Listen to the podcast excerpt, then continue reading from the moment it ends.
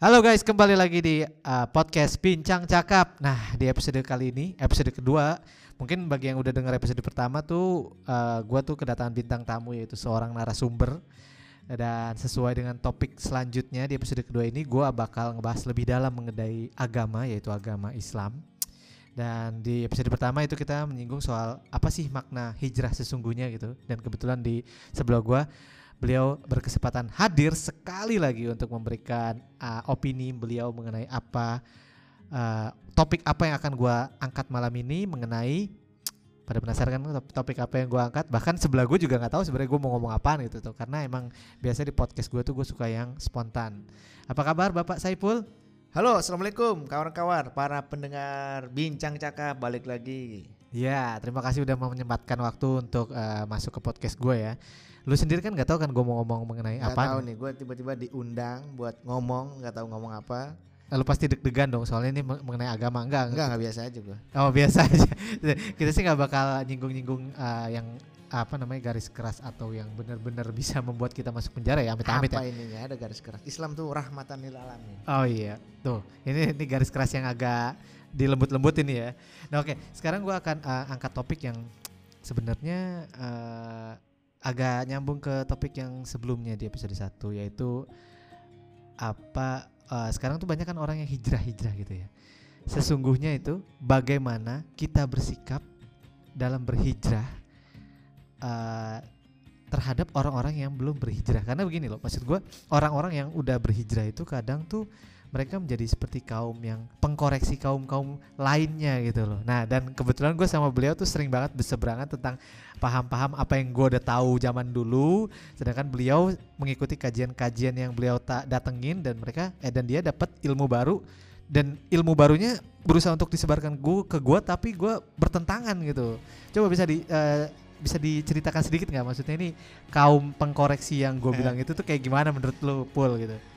Jadi sebenarnya sih bukan kaum koreksi ya. Jadi karena gini loh, beberapa sumber eh, agama kita, agama Islam itu eh, bukan berarti salah ya. Jadi ada yang ada- lu pasti ngerti kan ada yang namanya hadis sohi atau hadis Tahu tahu. ya. Jadi Tapi beberapa- pendengar gue belum tentu tahu. Nah, Coba dijelasin sedikit aja Nah gitu kan. itu dia ada beberapa hadis yang kuat, ada hadis yang lemah, adapun hadis yang palsu. Ya. Jadi ya kita sebagai muslim harusnya sih mengikuti yang hadis yang paling kuat ya kan. Yang paling resiko- mendekati lah ya Iya. kebenarannya. Nah bukan yang paling mendekati kebenaran, jadi yang itu yang paling benar itu hasil eh, informasi para ulama dan itu hadisnya benar-benar benar gitu loh. Jadi gini misalnya kayak lu eh, menemukan suatu case Enggak, Jo- contohnya biar biar nggak rancu ya. Maksudnya kayak gini. Sekarang yang lagi banyak isu berkembang nih kalau lu mungkin lihat di Facebook atau di sosial media lain tuh contoh kayak waktu tahun lalu nih ya, tahun 2019 tuh ada namanya isu buka puasa gitu. Gua dari zaman dulu sampai sekarang itu namanya buka puasa itu kalau mungkin kalian pasti hafal lah ya. Itu tuh pasti Allahumma lakasumtu. Tapi ada beberapa kaum kaum pengkoreksi ya, yang gue bisa sebutnya kaum kaum pengkoreksi ya, kaum yang hijrah dan mendapatkan uh, ilmu-ilmu uh, yang katanya sahih gitu dia mengkoreksi kita gitu coba bisa bener gak sih itu sebenarnya kayak gimana gitu loh Ya gini benar. Sebenarnya ya itu tadi. Ju- jujur gue juga waktu kecil doa buka puasa sama ya Allahumma ya kan Tapi cuman setelah gue pelajari pelajari pelajari gue cek berdasarkan hadis gue ikut kajian dan informasi dari para ustadz nah. ya memang doanya sebenarnya Allahumma lakasumtu tuh benar. Nah bener dong. Benar tapi tapi nah, itu hadisnya nggak terlalu kuat gitu loh. Bener tapi hadisnya nggak terlalu kuat. Oke lanjut. Baik terus ada doa yang bener-bener sohi yang Nabi tuh ajarkan gitu loh oke doa yang bener-bener Nabi ajarkan. Nah, Nah. kenapa bisa tercetus Allahumma lakasumtu ini gitu? Kalau memang tidak diajarkan Nabi itu gue bingungnya loh. Bukan nggak diajarkan tapi Hmm. informasinya tuh kurang akurat. Jadi Si- siapa yang bik- bikin Allahumma lakasumtu ini nah kalau itu kan karena kita gini coba lu bayangin. Kita ditinggal Nabi sekitar 1400 tahun yang lalu. Ya jadi kesalahan informasi pasti bisa Pasti, terjadi. bukan pasti bisa terjadi pasti akan terjadi. Pasti akan terjadi. Karena ya itu tadi kita sangat amat jauh ditinggalin Nabi jadi kita kalau ada kesalahan pun nggak bisa langsung nanya ke Nabi kan betul jadi otomatis berdasarkan informasi para sahabat para tabiut tabiin baru ke para para ulama-ulama berikutnya hmm. nah ya lu ser- seperti lu tahu deh kayak informasi eh, kayak game apa tuh yang yang bersambung, kata bersambung, Aha. ngerti kan? Kadang-kadang yang cuma tuh 10 orang aja tuh kata dari mulai orang pertama sampai orang ketiga itu bisa berbeda. Nah, itu Betul, dia. Oke. Tapi setelah Tapi tunggu tunggu. Kalau di situ kan artinya katanya emang salah. Nah, kalau di sini kan dibilang Allahumma lakasumtu itu nggak salah, tapi ada yang lebih benar. Maksud gue gini, kalau misalnya si orang itu menggunakan kalimat Allahumma lakasumtu, apa dia salah? Enggak juga dong. gua nggak bilang salah. Kalau nggak salah berarti nggak usah dibenerin dong. bukan nggak bisa dibenerin. Jadi gini loh. Kalau lu dapat informasi yang valid, Hmm. yang bener-bener valid, informasi itu benar. Sama informasi yang istilahnya masih meragukan. Lu akan Mhm. pilih informasi yang mana? Yang valid lah. Nah, itu dia. Kenapa kalau lu bisa dapat informasi yang valid dan yang benar, kenapa lu nggak ambil itu dan lu tinggalin yang? Masalahnya kan yang nggak yang yang ini bukan yang nggak bener. Iya, gua nggak bilang itu nggak benar, cuman tidak menuju ke benar. Eh, ah, dia di antara benar Abu-abu gitu. Ya, jadi informasinya itu masih setengah-setengah gitu loh. Kenapa? Kalau kalau emang ada yang benar-benar ah, benar-benar valid ya kenapa nggak lu ambil yang valid? Nah, sekarang di sini udah kelihatan ya, maksudnya gue gua gak golongan lama dan eh, si Bro Ipul ini golongan baru gitu kan. Dan gimana sih maksudnya kita sebagai orang-orang yang baru hijrah tuh harusnya menyiasati gitu bersikap mengenai ya kayak kayak, kayak lu ketemu gua. Nah, kebetulan karena gua sama dia tuh udah kenal lama jadi ngomongnya enak gitu. Kalau orang yang baru gitu kan pasti bakal wah apa nih aliran baru nih yang ada pertentangan gitu. Jadi ada nggak sih nasihat-nasihat buat para hijrahers baru gitu?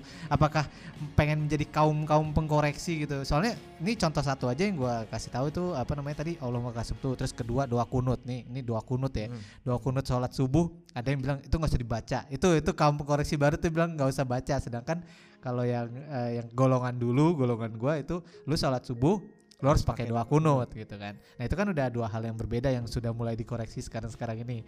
Atau yang ketiga itu kalau wudhu lu nggak boleh bicara sedikit pun. Nah sekarang ada lagi kata siapa wudhu nggak boleh bicara gitu. Jadi jadi emang benar-benar ada apa ya pengkoreksian dari tim-tim yang sekarang ini sama golongan dulu gitu. Sebenarnya itu perlu nggak sih dikoreksi dalam dalam contoh kasus gini misalnya kalau gua wudhu nggak ngobrol pun nggak apa-apa dong. Terus kalau gua sholat pakai doa kunut pun nggak apa-apa dong. Gue buka puasa sama Allah mulai itu pun nggak apa-apa dong. Kenapa harus dibenerin gitu loh? Kecuali emang salah ya gue sholat joget-joget tuh salah. Oke fine tuh benar. Ya itu tadi yang gue bilang. Jadi gini, informasi yang lu dapat valid eh, dibandingin dengan informasi yang lu dapat belum tentu valid, maksudnya abu-abu itu lu mau pilihnya yang mana itu kan pilihan lu kan. Tapi kalau gua pribadi ya gua akan milih yang bener-bener valid, yang bener-bener itu nggak diragukan lagi gitu loh. Jadi ya kayak lu tadi misalnya doa buka puasa atau doa kunut. Doa kunut eh gue juga sekarang udah nggak pakai kan doa kan itu tuh itu dia tuh udah udah udah beda generasi jadinya Ya, kan beda generasi berarti bukan berarti gue menyalahkan yang salah tuh yang nggak sholat subuh Ya. ya kan nah Jadi- ini udah menjurus nih. jadi kalau mau pakai doa kunut silakan kalau gua. Kalau nggak mau pakai doa kunut ya juga silakan. Hmm. karena gue juga di sini nggak pernah menyalahi. Yang gue salah yang nggak orang nggak sholat subuh yang gue bilang tadi.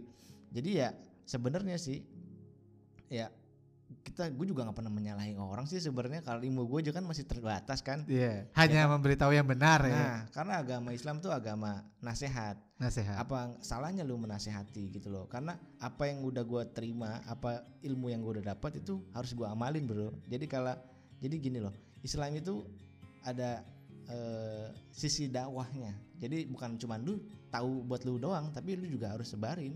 Lu harus kasih tahu orang lain keluarga lu. Karena selama ini juga gua informasiin keluarga gua tuh emang nggak belum tentu diterima. Karena kan lu tahu kan budaya Indonesia dari dulu Islam kayak gimana kan? Hmm. ya itu tadi masih pakai doa kunut masih pakai Allah malakasumtu dan lain-lain. Sementara belakangan beberapa tahun ini ya udah gua Oh enggak enggak nih ada lagi gue inget gue baru inget lagi di satu lagi. Apa lagi? sama apa tuh baca doa tuh abis Allah Akbar kabiro alhamdulillah kasiro subhanallah. Nah terus ada apa tuh yang wajah tuh. Wajah tuh ini wajah tuh. Nah itu bahkan sekarang sudah dikoreksi teman-teman gitu. dikoreksi Jadi- buat kalian yang eh, nggak belum pernah dengar beritanya gitu jadi ada ada lagi tuh katanya eh, kalimat ini wajah tuh itu tidak dipakai ketika kita membaca surat apa sih itu namanya al bukan surat itu doa di awal waktu takbiratul ihram. Iya, pada awal takbiratul ihram itu nggak ada kalimat ini wajah tuh karena bukan nggak ada ini. Ininya dihilang. ininya dihilangin tapi dan langsung wajah tuh. dan waj- langsung wajah tuh. Berarti Iya. kalau gue pakai ini udah nggak sah sholat gue bukan dong. nggak sah. Jadi gini loh. Yang tadi gue bilang. Ini wajah tuh tuh dipakai buat waktu nyembelih kurban. Kurban benar. Iya, jadi selama- ceritanya. Jadi eh, ulama-ulama berpendapat selama sholat itu nggak ada digunakan kata ini.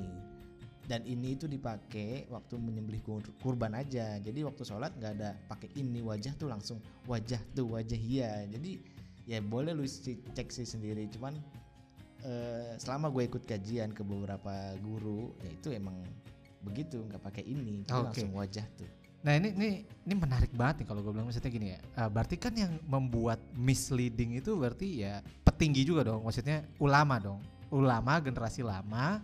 Sekarang ada ulama generasi baru. Nanti ulama generasi baru ini akan berubah menjadi ulama lama.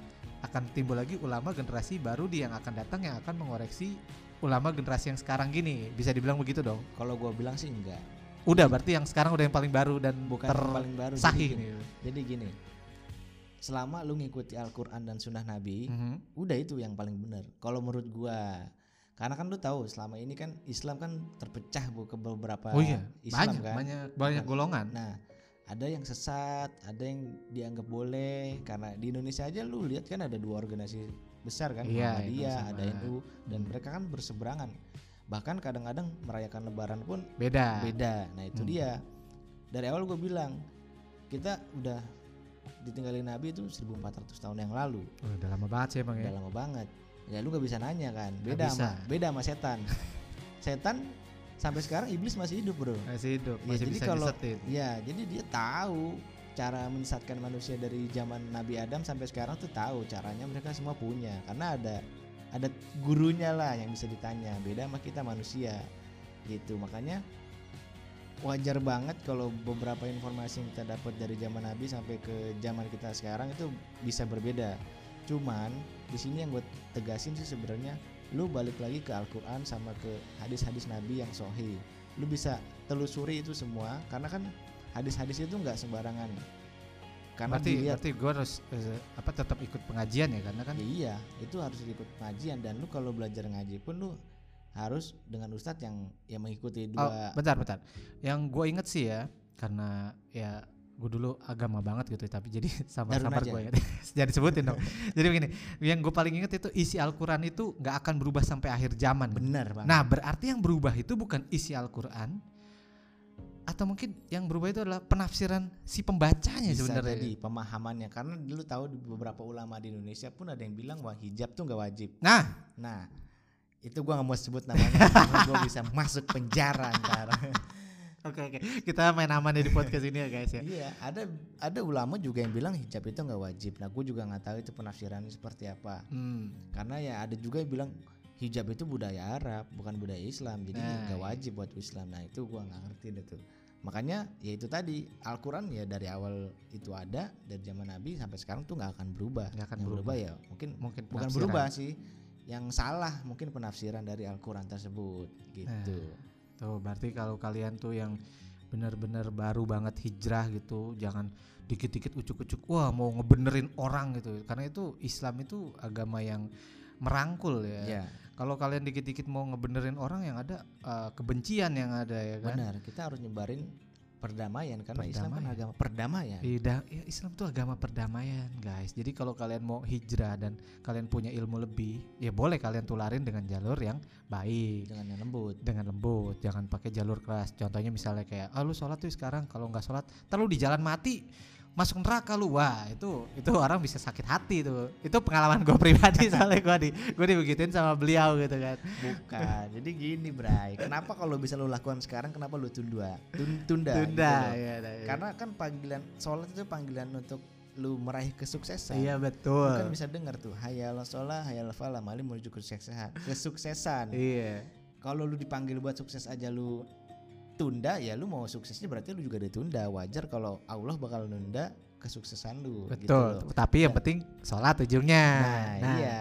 kalau bisa di awal kenapa lu lakukan di akhir? Nah, itu. Lu dipanggil bos aja lu langsung dateng kan? Kenapa dipanggil Allah yang bos dari segala bos lu tunda bos dari gitu. segala bos malah kita nggak langsung dateng gitu kan. Nah. Ya itu itu itu masuk akal sih, masih masih masuk di kepala gua sampai akhirnya ya kadang kalau beliau ngomong kayak gitu, gua nggak nggak nggak baper jadinya gimana gimana, tapi gua langsung sholat. Oke itu kalau gua orangnya masih mikirnya kalau masuk akal gua lakuin gitu.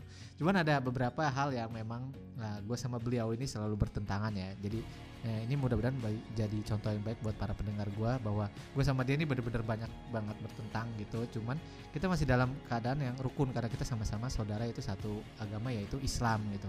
Nah. Wa- Walaupun uh, tata cara mungkin agak berbeda dikit tapi kita tetap Tuhannya satu gitu. Jadi muat kalian yang yang benar-benar hijrah terus ketemu orang yang juga Islam tapi alirannya nggak sama dengan kalian ya uh, jangan jangan jadi jangan sampai uh, timbul stigma yang tadi gue sebutkan itu yaitu kaum pengkoreksi. Sebenarnya topik ini gue udah sering banget sama dia tuh bilang, Pul, lu tuh kaum kaum pengkoreksi tau gak sih? Lu tuh orang angkatan baru yang mengkoreksi angkatan-angkatan lama gitu. Terus ya, cuman ya setelah gue berdiskusi lebih panjang dan akhirnya gue angkat di podcast ini ya, ini penting biar kalian tuh tahu bahwa Islam itu tadi agama apa?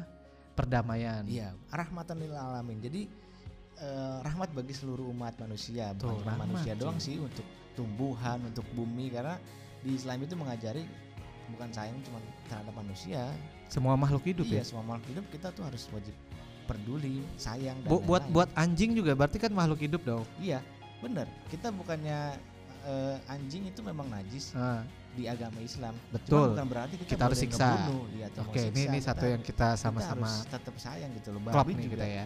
bukan berarti kita benci sama Nyiksa, babi iya, iya. enggak kita tetap perlakuan dengan baik cuman Ada yang unik nih Bray soal kita ngomongin anjing ya. apa nih Itu udah zamannya udah lewat sih. Zamannya gue inget bulan-bulan April tuh kalau nggak salah yang eh, zaman pemilu tuh ada wanita berhijab melihara anjing tuh. oke itu itu itu gimana tuh? Jadi sebagian orang kan mikir ah ah, itu bohong tuh. Wah, mungkin orang apa namanya berhijab melihara anjing kan dia udah tahu itu najis. Terus ada lagi golongan lain ngomong lagi itu eh, apa nggak apa-apa dia melihara anjing karena dari agama kita sudah memberitahu cara untuk mensucikan najisnya gitu. benar Nah, berarti kan sebenarnya dari situ aja kita udah bisa lihat ada perkembangan gitu dari orang Islam yang dulu anti anjing sampai sekarang yang mungkin bisa melihara anjing karena dengan pola pikir bahwa najisnya itu udah tahu kita cara untuk membersihkan najisnya gitu. Kenapa kita nggak pelihara? benar ini bener banget nih gue demen nih Nah. pertanyaan kayak gini jadi gini loh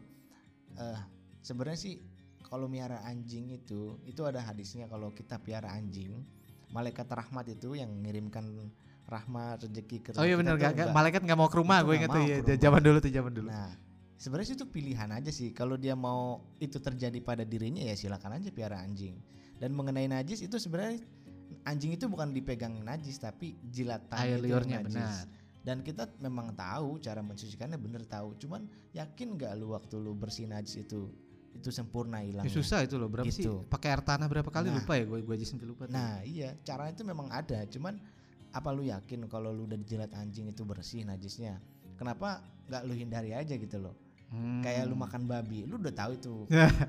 Lu udah tahu itu Nah, eh, eh, haram, ya kan? Kenapa lu datang ke restoran yang nyediain makanan makanan berupa babi atau minyak babi? Kenapa nggak lu hindari gitu loh? Iya, jadi benar. saran gua sih ya dihindari gitu loh. Karena aturannya udah jelas informasinya udah jelas ya itu balik lagi ke individu masing-masing.